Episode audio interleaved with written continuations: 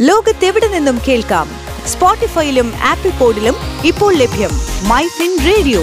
മണിക്കെലക്കം കേൾക്കാം. ബിസിനസ് ലോകത്ത് എന്ത് സംഭവിക്കുന്നു? ടോപ്പ് ട്വന്റി ബിസിനസ് വാർത്തകളുമായി Thomas Cherian. Top twenty business news in three minutes. ഇന്ന് ജൂൺ ഒൻപത് രണ്ടായിരത്തി ഇരുപത്തിരണ്ട്. ഞാൻ തോമസ് ചെറിയാൻ കെ.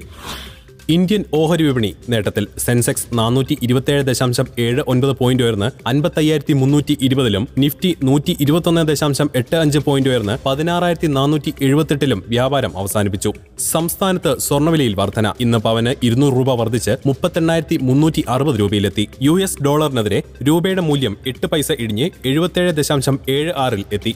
സമൂഹ മാധ്യമ കമ്പനികൾക്കും ഇന്റർനെറ്റ് പ്ലാറ്റ്ഫോമുകൾക്കും സ്വയം നിയന്ത്രിത പരാതി പരിഹാര അപ്ലേറ്റ് സംവിധാനം ഒരുക്കാമെന്ന് സർക്കാർ രണ്ടായിരത്തി ഇരുപത്തിരണ്ട് ഇരുപത്തിമൂന്നിലെ ഖാരിഫ് വിളകളുടെ താങ്ങുവില ഉയർത്തി കേന്ദ്രം കേരളത്തിലേക്കുള്ള വിമാന ടിക്കറ്റ് നിരക്ക് നാലിരട്ടി വർദ്ധിപ്പിച്ച് യു എ ഇ വിമാന കമ്പനികൾ. ഹിന്ദുസ്ഥാൻ സിംഗ് ലിമിറ്റഡിന്റെ അഞ്ച് ദശാംശം ഏഴ് ഏഴ് ശതമാനം ഓഹരികൾ എണ്ണായിരം കോടി രൂപയുടെ ടേം ലോണിന് പണയം വെച്ച് വേദാന്ത.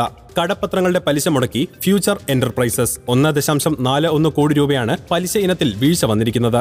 വിദേശികൾക്കും സ്വദേശികൾക്കും അവകാശം നിഷേധിക്കുന്ന പോലീസ് ഉദ്യോഗസ്ഥർക്കെതിരെ പരാതി നൽകാമെന്ന് കുവൈറ്റ് ആഭ്യന്തര മന്ത്രാലയം. ബിസിനസ് കറസ്പോണ്ടന്റായ സീറോമാസിനെ നൂറ്റി ഇരുപത് കോടി രൂപയ്ക്ക് ഏറ്റെടുത്ത് B L S international. Mutual ഫണ്ടുകളിലേക്കുള്ള നിക്ഷേപം മുൻ വർഷങ്ങളെ അപേക്ഷിച്ച് ഇരുപത്തിയേഴ് ശതമാനം ഉയർന്ന് മൂന്ന് ദശാംശം അഞ്ച് അഞ്ച് ലക്ഷം കോടി രൂപയിലെത്തിയെന്ന് പുതിയ റിപ്പോർട്ടുകൾ. ക്രിപ്റ്റോ കറൻസികൾ ഫിയറ്റ് കറൻസിയാക്കാനുള്ള പരീക്ഷണത്തിൽ ഇതുവരെ വിജയിച്ചിട്ടില്ലെന്നും അതേസമയം അവയെ നിയന്ത്രിക്കുന്നത് ബുദ്ധിമുട്ടാണെന്നും കേന്ദ്രത്തിന്റെ മുഖ്യ സാമ്പത്തിക ഉപദേഷ്ടാവ്.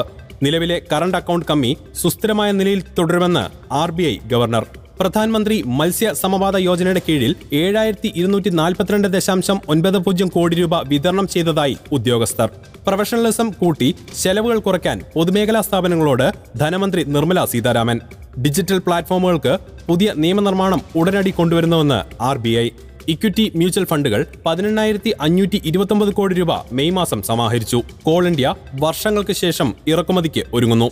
ജൂൺ ഒന്ന് മുതൽ ഏഴ് വരെ രാജ്യത്തെ കയറ്റുമതി ഇരുപത്തിനാല് ശതമാനം വർദ്ധിച്ച് ഒൻപത് ദശാംശം നാല് ബില്യൺ യു എസ് ഡോളറായി. ജൂൺ ഇരുപത്തിയേഴിന് സമരം ചെയ്യുമെന്നറിയിച്ച് പൊതുമേഖലാ ബാങ്ക് തൊഴിലാളികൾ.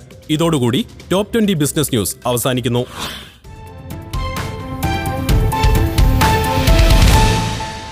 ലോകത്തെവിടെ നിന്നും കേൾക്കാം? സ്പോട്ടിഫൈയിലും ആപ്പിൾ പോഡിലും ഇപ്പോൾ ലഭ്യം മൈ ഫിൻ റേഡിയോ. മണിക്കെലക്കം കേൾക്കാം.